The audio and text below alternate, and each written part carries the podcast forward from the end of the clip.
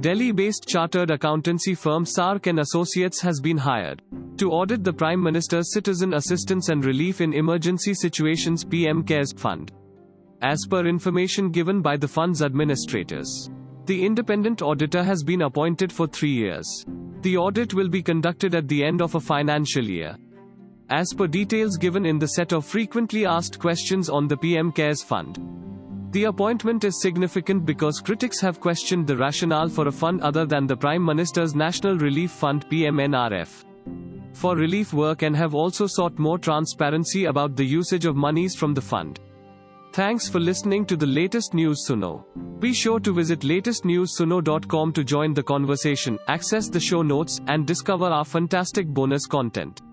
Subscribe to our podcast on Spotify, iTunes, or Google Podcast. अब news सुनो बस 60 second में।